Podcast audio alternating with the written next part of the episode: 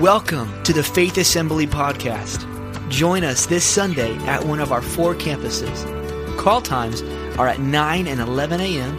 at our Somerville and Remount campuses, 10 a.m. at our North Charleston campus, and 11 a.m. at our Monks Corner campus.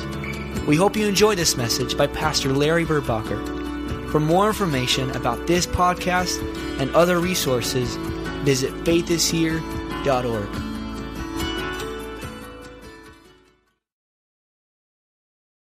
We're going to be looking the whole month at revival. I want to read this from the New King James Version today because I think it just reads so much better. It says, a prayer of Habakkuk. Let's stand together as we read God's word, and then we'll pray. A prayer of Habakkuk, the prophet of Shiganoth. O Lord, I have heard your speech and was afraid. O Lord, revive. Everybody say revive. O Lord, revive your work in the midst of the years. In the midst of the years, make it known. In wrath, remember mercy. Revive your work in the midst of the years. Father, today we come to you. We know that without you we can do nothing. I pray, mighty God, you'll minister in this place today, that you will have your way, that 2016 will be a breakthrough year in the lives of your people here. I thank you for what you're going to do in this service, what you've already done, for the way you've spoken to us. And I pray, God, you'll speak once again through your word this morning, and we'll give you the praise and the honor and glory. Amen. Turn to someone, tell them they look good in 2016, and then you may be seated. Have you ever looked at the skies and you could see the dark clouds just kind of rolling in? And you know the storm's coming. You know it's on its way in, and it's coming, and it's going to be a really intense one, and it gets black and the rumblings. I have a back porch with a window on it, and when the storm, we sit at night, you just sit on the couch when there's a big storm, and you can see the lightning cracking all over. It's better than any TV show you'll ever see. The lightning's come and the storm's cracking, and it's just cool to watch that come on in and see what is going to take place. And sometimes you see the clouds so dark, so black, the storm has been predicted. There's been weather reports of a tornado on the horizon, or a hurricane's coming, or something's going to hit Charleston, and everybody braces because you never know what that storm's going to bring with it, what it's going to contain, the havoc it's going to create. And yet I think in our own lives, there are storms that are greater than the atmospheric disturbances we see on the horizon. And they hit us, and they come out of nowhere. They come when we least expect it, when we're not ready for it, and those storm clouds begin to roll in, and they grip us with fear, and they attack in all kinds of different ways. Storms attack our physical bodies. And you hear a doctor come and say, you know what, I'm sorry, there's no more we can do for you. Storms come and they attack marriages and families, and you begin to think that someone decides, I no longer love the person I made my vow to, the one that was going to be the love of my entire life. Now that love is gone. All the love has ebbed away and gone away, and out of nowhere you're faced with a divorce or divorce papers, and that storm comes and it just rocks the entire family. They strike at our illusion of control as we feel powerless when we see a child turn away from us and rebel against God and walk out of the house, and the child goes off into anger and gets mixed up in drugs and alcohol and all kinds of other substance abuses, and we feel like, what can I do with my kid? He's not going to school anymore. I can't do anything with them. And so the storm blows in and affects our teenagers, our young people. Storm strikes that affects our security. You worked at a job for 15 years, and now the company says we've got to downsize, and you're part of the fat that's going to be let go. You're part of the fat that's going to be cut out, and we don't need you anymore here at this plant. And all of a sudden, you're out of work for the first time in years, and that storm rolls in, and how can I pay my bills, and how will I make it, and how will I survive? And all those storms kind of come crashing in on us at some time or another. Now, the danger in these times of storms is we can begin to question God. It's okay, God can handle it, God can take our questions, but sometimes our questions lead to the wrong conclusions. We say, God hasn't heard my prayer. I've been crying out to God. I've cried for healing. I've cried for the resolution of my marriage. I've been crying out for my kids, and nothing happens and nothing going on. God, you must not be able to hear me up there. Or worse yet, if God does hear, then we must assume that God really doesn't care, or I still wouldn't be in my pain and my suffering and the storm I'm going through right now at this time in my life. And we believe that maybe we're all alone in this cruel world, and we forget about the God of history who's promised to care for his people. And we begin to think he may care for everybody else, but he doesn't really care for me. It leads us to believe we're all alone in this cruel world. Now, I say all that because the prophet Habakkuk was an interesting prophet, to say the least. He knew the turmoil and twist of the spirit that were coming his way and what was going to take place. And he saw the impending storm coming on the nation of Israel. He looked up. He saw the skies were dark. The Assyrians were about to come in. They were about to pillage the land and the country and destroy all that there was. And so he had some very serious questions for God. And he says, God, do you even see what's happening? Do you know what's going on? Now, let me give you a background very quickly. The Jews of Habakkuk's day had backslidden. They were away from God. They were turning back into idolatry. They were rebellious. They were not keeping the commandments, the Sabbaths, all this. They were in a very backslidden, wicked state. They had been ruled by a number of wicked kings in the succession there. And so what happens is they're asking God to intervene, but nothing seems to take place. Nothing seems to happen. Judah only seems to be getting worse and worse and worse. Now take it up, look if you would at Habakkuk chapter 1. Look at verses 2 to 4, and you begin to see Habakkuk cry out. How long, O Lord, must I call for help, but you do not listen? You've been there. How long, God, do I cry for help, but you do not listen? Or cry out to you violence, but you do not save? Why do you make me look at injustice? Why do you tolerate the wrong? Destruction and violence are before me. There is strife and conflict abounds. Therefore the law is paralyzed and justice never prevails. The wicked hem in the righteous so that justice is perverted. Now, he's crying out, God, you're not listening to me. Israel's getting worse and worse and worse. There's violence in our lands. There's injustice. There's all these things going wrong. And I look around and I see what's happening on the horizon. And the answer that he got was not the answer Habakkuk expected. He says, I tell you what I'm going to do. I'm going to send the Babylonians. They're going to come into Judah. They're going to take them into captivity. And they are going to discipline Israel. Now, that's not the answer Habakkuk was looking for. The problem is simply this. The Babylonians, as bad as the Jews were in their backslidden state, were not near as bad as the Babylonians. Now, pick it up, if you would, with verse number 6. He says there, I am raising up the Babylonians, that ruthless and impetuous people, who sweep across the whole earth to seize dwellings not their own. In other words, I'm going to use the Babylonians. They're ruthless, they're impetuous, they're idol worshipers. They're going to come in and they're going to live in your houses. They're going to live in houses not your own. They're coming to take you over. Now, this creates a bigger problem in the mind of Habakkuk, who says, how can a God who is good and just, who hates evil, send against his people a nation that builds their own idols? You know, at least Israel, to some extent, is still worshiping Jehovah God. They still have the one true God. How are you going to send an idol-worshiping nation like the Babylonians to come in and take us over and discipline us? And then in chapter 2, God begins to give Habakkuk the answer to this dilemma. And he simply uses this, and let me just take you to verse number 4. He says, the righteous person will live by faith. The righteous person will live by faith. You may not understand what is happening. You may not see the end result right now. But if you are righteous, you will hang on to God, and you will live by faith even in the midst of the storm. You will believe in God. You will trust in the sovereignty of God, that God can use whoever he wants to accomplish his purposes. God will get his work done.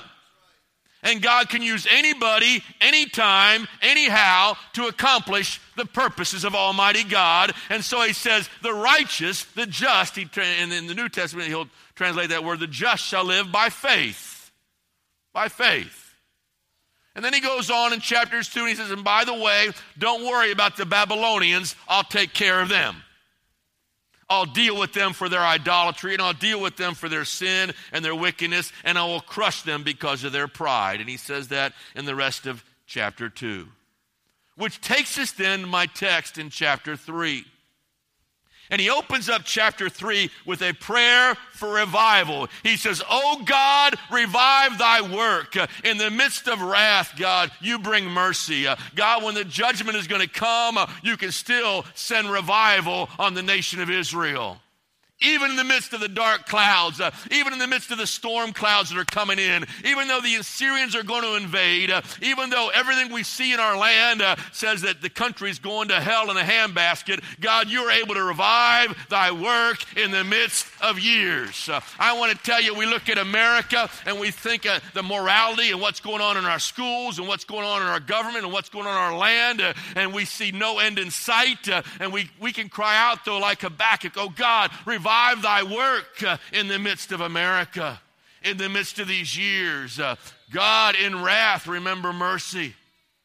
God, you can send a revival. Now listen, some people will say, well, listen, why even talk about revival? Isn't revival a sovereign move of God? Yes, revival is a sovereign move of God. But if it was a move of God at his own whim, God can only bring revival. God can only bring refreshing. God can only revive us again. Why would Habakkuk pray for it if it was strictly done at the whim of God? God tells us to pray. God tells us to seek his face. God tells us to humble himself. If my people who are called by my name will humble themselves, will turn from their wicked ways, will seek my face, then I will cleanse their land.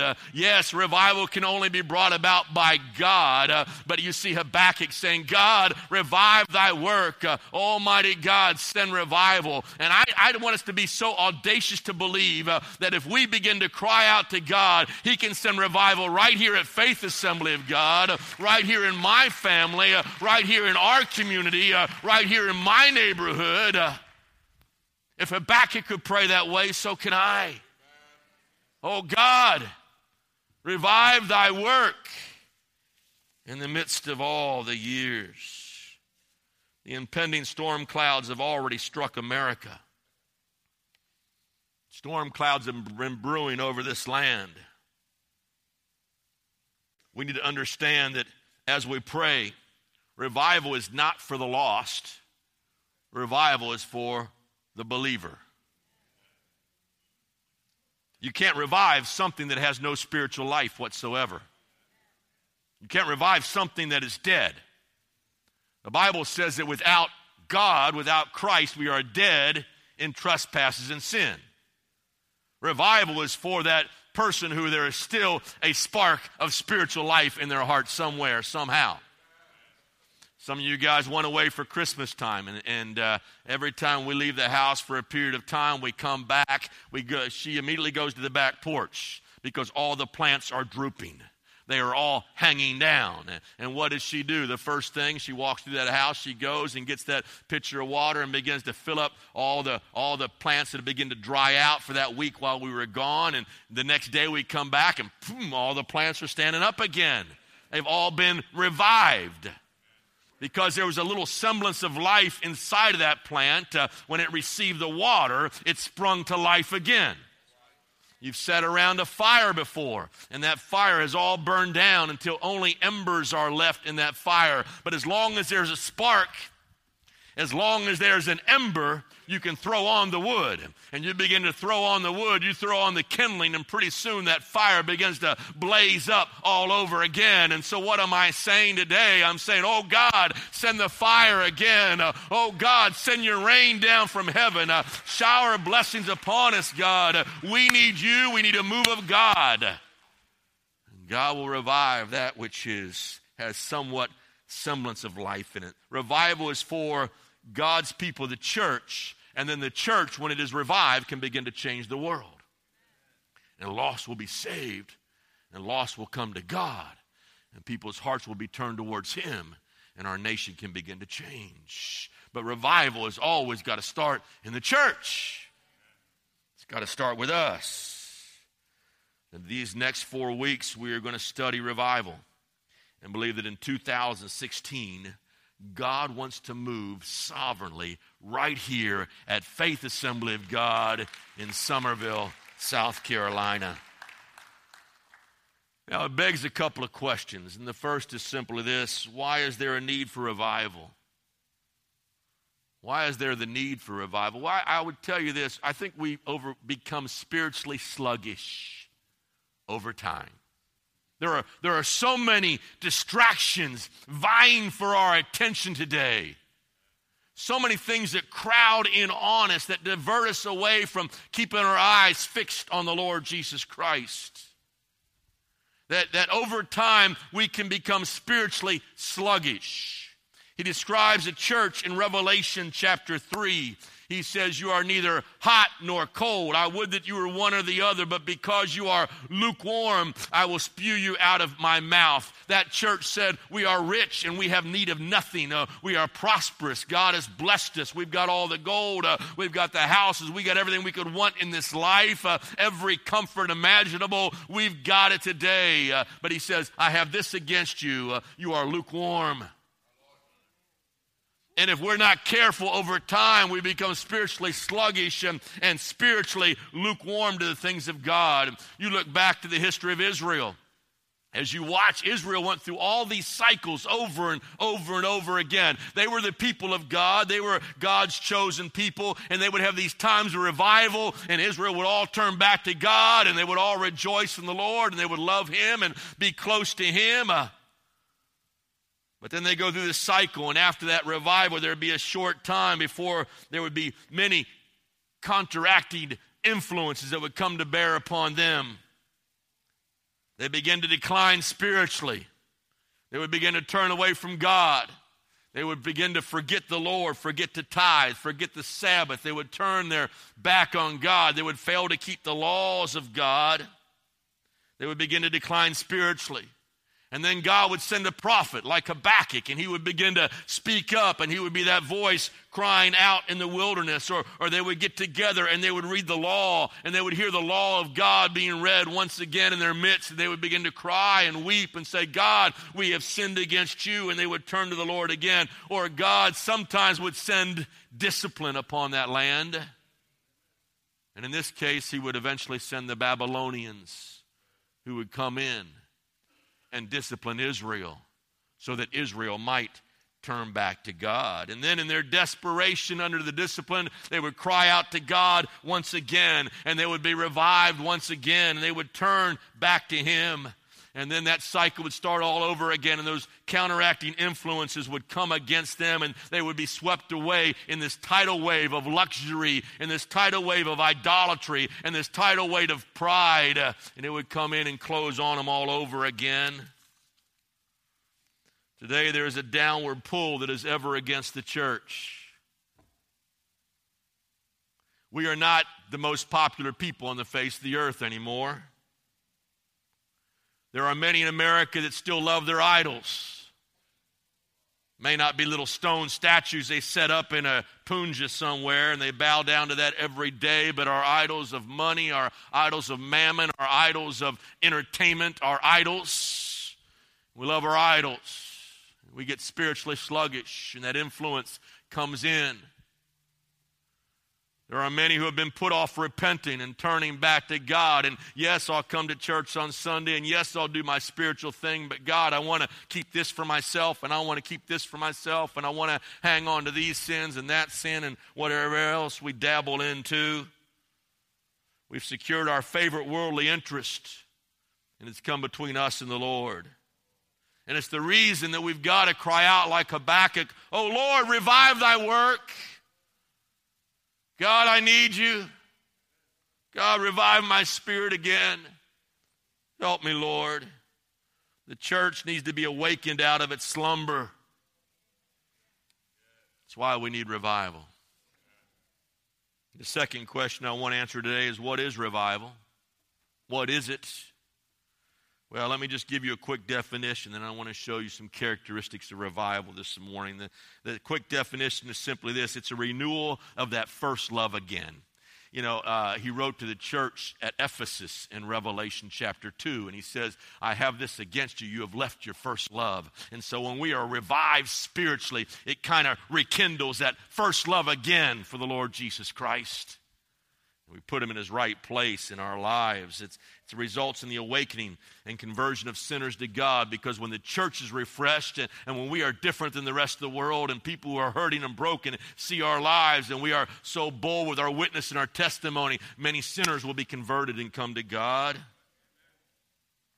It assumes that the church is in a backslidden state, and a revival consists of return of the church from their backslidings back to God. Revival. I want to give you 5 characteristics. Jot these down real quickly if you would. Number 1, revival always includes the conviction of sin on the part of the church. Revival includes the conviction of sin on the part of the church. It includes this deep searching. God, try me and search me. Turn, if you would, to Psalm 139. Psalm 139, it includes the deep searching of our heart and spirit to see what's in there that's keeping me from being closer to the Lord. It's keeping me from my relationship with God as it ought to be. And what happens is, when God reveals that sin, then it can be broken up, brought to the surface and confessed. It can be dealt with, and then that barrier between God and me is gone. And I can once again draw close to him. Listen to Psalm 139. Verses 23 and 24. Search me, O God, and know my heart. Test me and know my anxious thoughts. See if there is any offensive way in me, and lead me in the way everlasting. Revival always starts with a deep searching of our heart. And we cry out like David, search me, O God, know my thoughts. Make sure there's no wicked way inside of me. And so he begins to do that work of cleansing, that work of purifying, that work of drawing us back to God. In a true revival, Christians are always brought under conviction of the Holy Spirit, and they begin to search their own hearts and lives. Number 2, backslidden Christians will be brought to repentance. And revival is nothing else than a new beginning of obedience to God. It's a new start of obedience to God. Backslidden Christians will be brought to repentance. The first step of deep repentance is breaking down of the heart and humbling ourselves before God and forsaking our sins. Unless we forsake our sins, there will be no revival. And so first, God begins by searching our heart. When those sins are brought to the surface, we confess those sins. We say, Lord, I have sinned against thee, and thee only have I sinned against. And then we set our course on, Lord, I will not do that again. Not praying to the altar and saying, God, forgive me for this, and then going back and doing what we've been doing all the time. It's repentance involves a turnaround, a change, a 180-degree turn. You're going in one direction, and the Holy Spirit gets a hold of you, and you turn and you head back towards God. It's revival. Turn to Nehemiah chapter 9. Nehemiah chapter 9. Look, if you would, at verse number 1. Now, keep in mind, Nehemiah is a book about rebuilding the walls. There's a lot of imagery about revival in the book of Nehemiah. They've rebuilt the walls in 52 days. The whole nation is going to celebrate. But they did something. They found the reading of the law. They found the law of God. And they got all the people together by one of the gates, and they began to read this law. Look at chapter 8, verse 6. And Ezra praised the Lord, and all the people stood up. Ezra praised the Lord, the great God, and all the people lifted their hands and responded, Amen, Amen. And then they bowed down and worshiped the Lord with their faces to the ground. So you see this conviction on the heart. They're worshiping God. They put their face on the ground. And Nehemiah begins to read the law. Look down at chapter 9 and verse number 1. And on the 24th day of the same month, the Israelites gathered together, fasting. We'll talk about fasting in just a moment.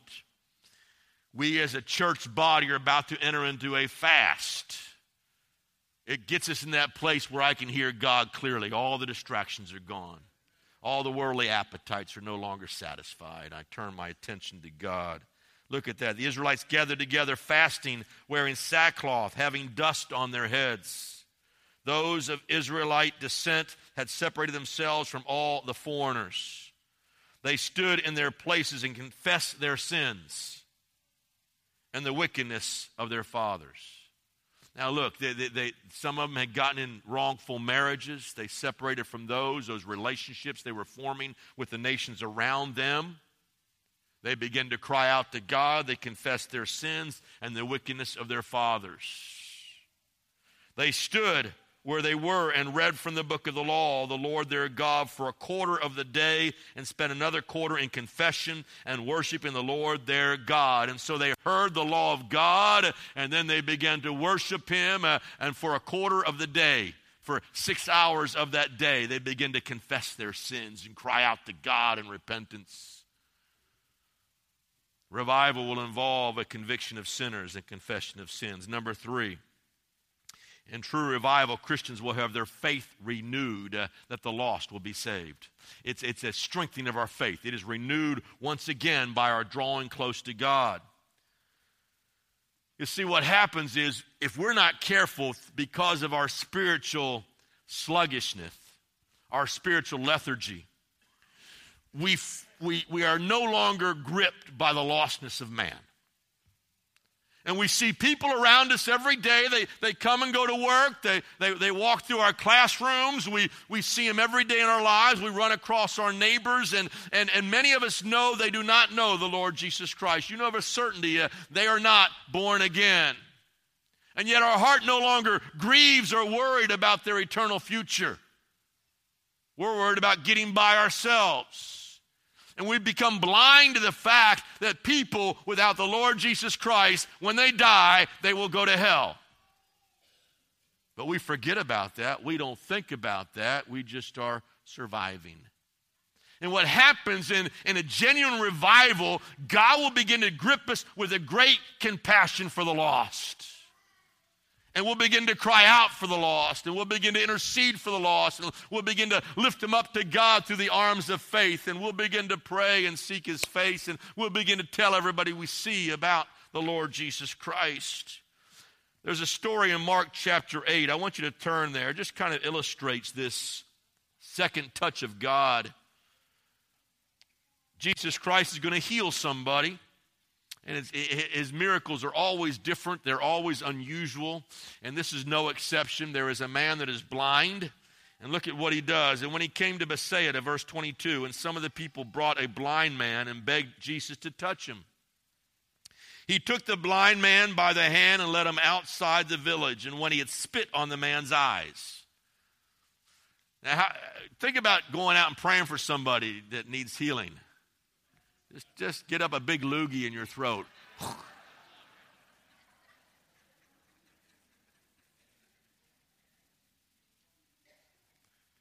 And when he had spit on the man's eyes, he put his hands on him, and Jesus asked, "Do you see anything?" Now, this is really an unusual story. And he looked up, and he says, "I see people. They look like trees walking around." In other words, he could see the images. He could see the people. But they were like trees. They were just, it was kind of all a blur. Wasn't clear. They couldn't see clearly. He could see, he had some sight.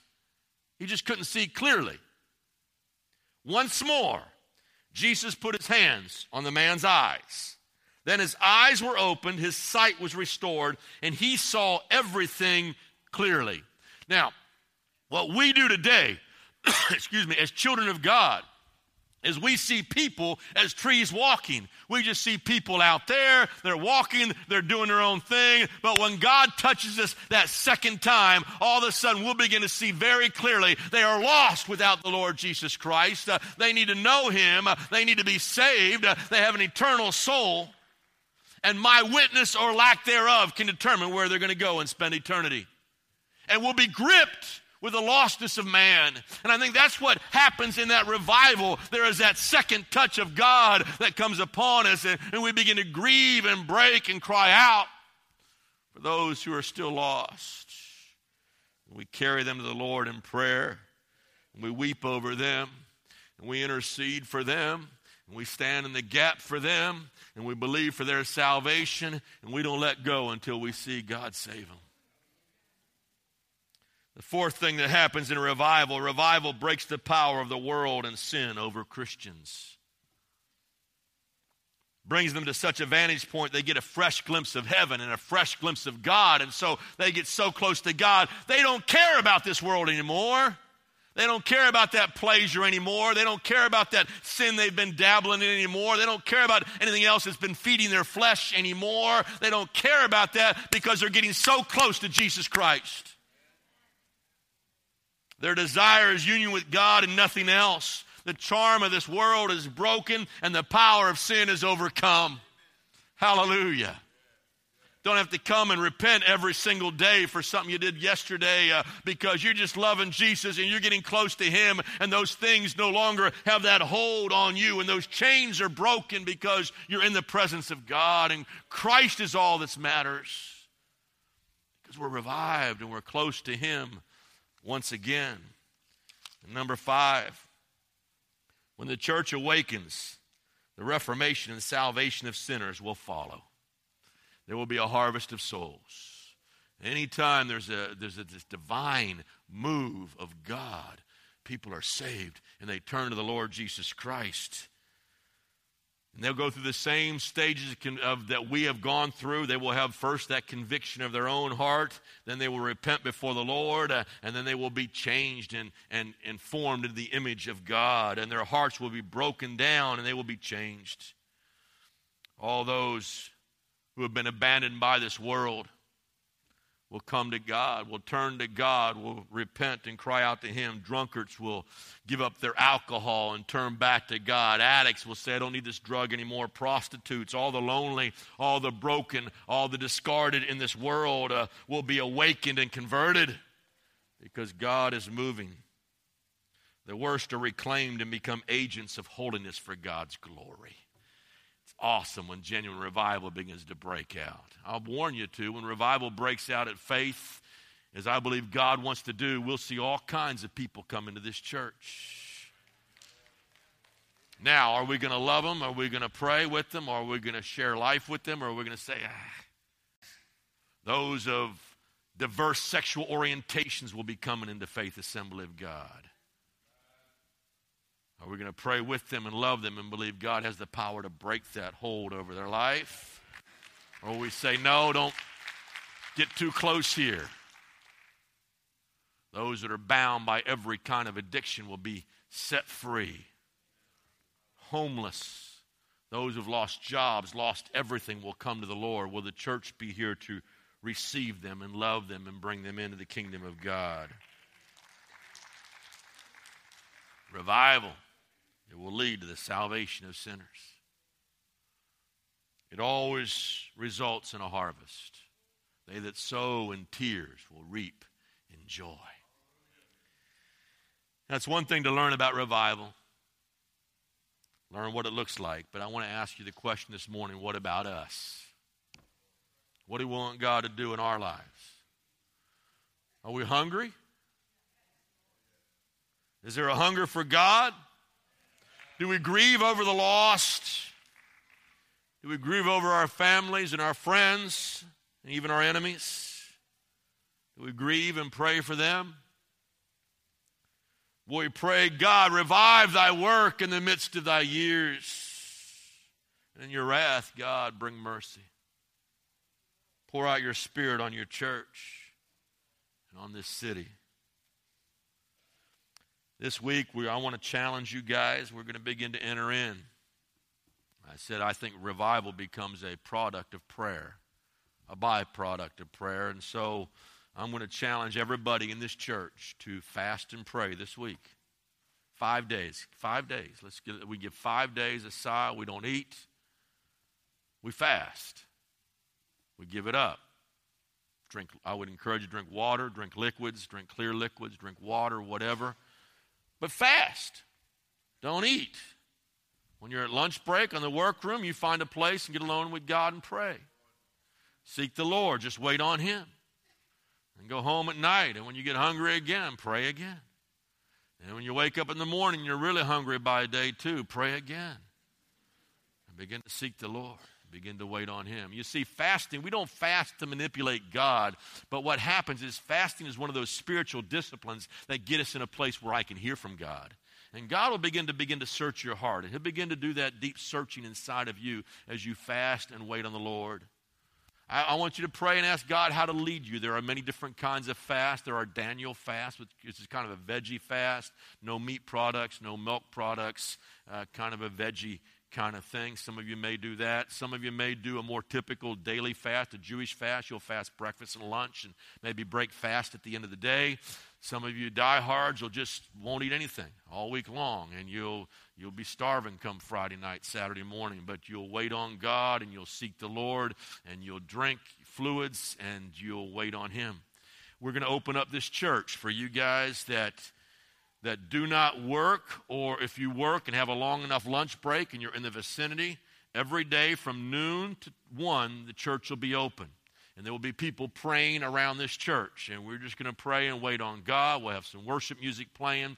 We'll be seeking the Lord. There'll be some times maybe of corporate prayers. One of our ministers will lead that time every day. There'll be some times of corporate prayer together. Most of the time will just be deep times of soul searching, waiting on the Lord, praying, seeking the face of God. So every day from noon to 1, this church will be opened up. And if you're available to come, we encourage you to come and be here and join us for that time. Prayer and fasting. I believe God's going to break some chains. I can't wait till next Sunday when we come back together after you've waited on the Lord, after you've sought His face, after you have prayed, there'll be an explosion in this place of what God is going to do. Now, I want you to turn. I'm going to wrap it up. Turn to Habakkuk chapter 3. Turn back to Habakkuk chapter 3. I want to come down to the end of the chapter. He has this incredible prayer. He starts out, O Lord, revive thy work in the midst of years. And then he comes down to the end of the prayer, literally the end of this chapter, the end of the book. And he sees the doom. God's still going to send the Babylonians. He doesn't change his mind. The Babylonians are coming. Israel will be taken into captivity for some 70 years, for all the years they had neglected God. And they're taken into captivity. The best of the best are taken away. That's where you have the book of Daniel, and many other writers wrote during the Babylonian captivity. And so they live in Babylon. They live in that ungodly world, and yet God was doing something still in the heart of Israel. They left the poorest and the weak and the infirm back in Jerusalem. The walls are destroyed. The city's destroyed. Temples destroyed. All that takes place. But you see something at the end of Habakkuk chapter 3, and listen to it. I hope we've got it, because here it is. Look at verse 16. It says there, I heard and my heart pounded. My lips quivered at the sound. Decay crept into my bones and my legs trembled. Yet I waited patiently for the day of calamity to come on the nation invading us. In other words, he says, I'm fearful. It's coming. My knees are knocking together. I don't know what's going to happen. The Babylonians are coming. The storm clouds are going to come. But look at verse 17. Though the fig tree does not bud, and there are no grapes on the vines, though the olive crop fails, and the fields produce no food, though there are no sheep in the pen, no cattle in the stalls, yet I will rejoice in the Lord. I will be joyful in God, my Savior. The sovereign Lord is my strength. He makes my feet like the feet of the deer. He enables me to go on the heights from the director of music on my stringed instruments. Lord, the Babylonians are coming. This land is going to be pillaged. This land is going to be plundered. The crops are going to be destroyed. The sheep are going to be taken away. Everything good is going to be gone. Our wealth is going to be broken in Israel. Jerusalem will not be the same. But he says, yet in spite of all that, I will praise the Lord. God, you are able to revive me even in the midst of this coming storm. You're able to sustain me and keep me, God. You will be with me. In fact, you will be able to make my feet to rise like the deer on the heights of Jerusalem. Now, I want you to stand together. We're going to pray. We're going to begin to pray this morning. It's early. It's early. You guys early service anyway. Lunch isn't waiting on you for a while. You're not going to be eating tomorrow anyway, so it's coming. We're going to do something today. I thought about how Habakkuk ended this story. And I thought about our people at Faith Assembly. And I thought, you know what? 2016 year has been a rough year on many of you here. Some of you is great. You just kind of flowed through the year and busted through it, had a great time. But there's been many of you. 2016 was a hard year. And you feel like the grapes are gone, the sheep are gone, the cattle's gone, the pens are empty. No olives left anymore because you've just been ravaged by this last year. I did 3 funerals in the last 2 months of people that love this church and love this body. We had one yesterday. Said goodbye to Charlie Rhodes. I know for Dale, this has got to be an excruciating day and time. A month ago, we said goodbye to Walt. 2 months ago, I said goodbye to Larry Hayes. These are friends. These are people in this church, and they're right coming up on the holidays, and Christmas is coming in, and all these times, and that husband, that man of the house, that love of their life is not going to be in that room on Christmas Day. And my heart broke for them. There's been others. You've heard a diagnosis. I know a man who just told me, the doctor just gave me 2 months to live, and I don't know if I'll make it till February, March, January, whenever, and they've got that diagnosis, and that storm cloud just kind of rolled in over his life, and it's inoperable cancer, and the doctor said there's nothing left to do. I know God can touch him, and I know God can heal him, and we'll believe and we'll pray with him to the very end, and God can touch his body and raise him up, and he can have 10 more years. I don't know.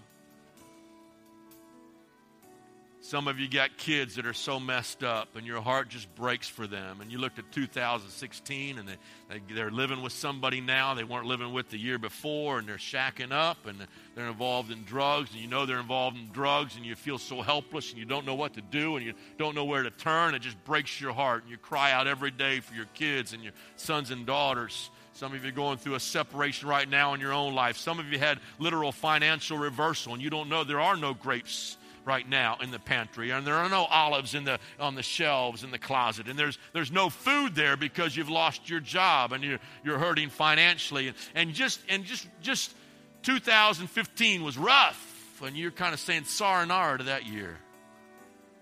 Glad to say goodbye to that one. But listen, we need to be like Habakkuk. Yet I will praise the Lord. Yet I will magnify God, and I will believe that in 2016, God is able to raise me up and put me back on that mountain and make my feet like the feet of the deer, and I shall rise up again in a brand new year. I'm believing for a year of outpouring of God, the Spirit of God, salvation of the lost loved ones. God's going to do amazing things in the house. So this altar call today, I can't get everybody up here. There'll be times in these next 3 or 4 weeks we'll just all pray, and we'll find a place, and we'll kneel, and we'll seek God and wait on him. But this morning I felt very specifically, this is how to close the service. Those who just are ready to say goodbye to 2015, it was a challenging, difficult year, but God, I'm open for whatever you got for me in 2016. I want you to come to the altar right now. If you need Jesus Christ as Lord and Savior, come right now. He'll take your sin away. He'll forgive you. He'll cleanse you. Altar workers all begin to come. All begin to come right now. All our altar workers begin to come. Let's kneel right here around these altars. Some of you need comfort and grace. Some of you need ministry. Whatever it is, you come. Hallelujah. We're going to pray. We're going to wait on God. Hallelujah. Hallelujah. Come from the balcony. Come down those sides. We're saying goodbye to 2015. Lord, you have your way this year. God, you save our friends. Save our family. Thanks for listening to this weekly podcast. Check out faithishere.org for podcasts and videos of our previous messages.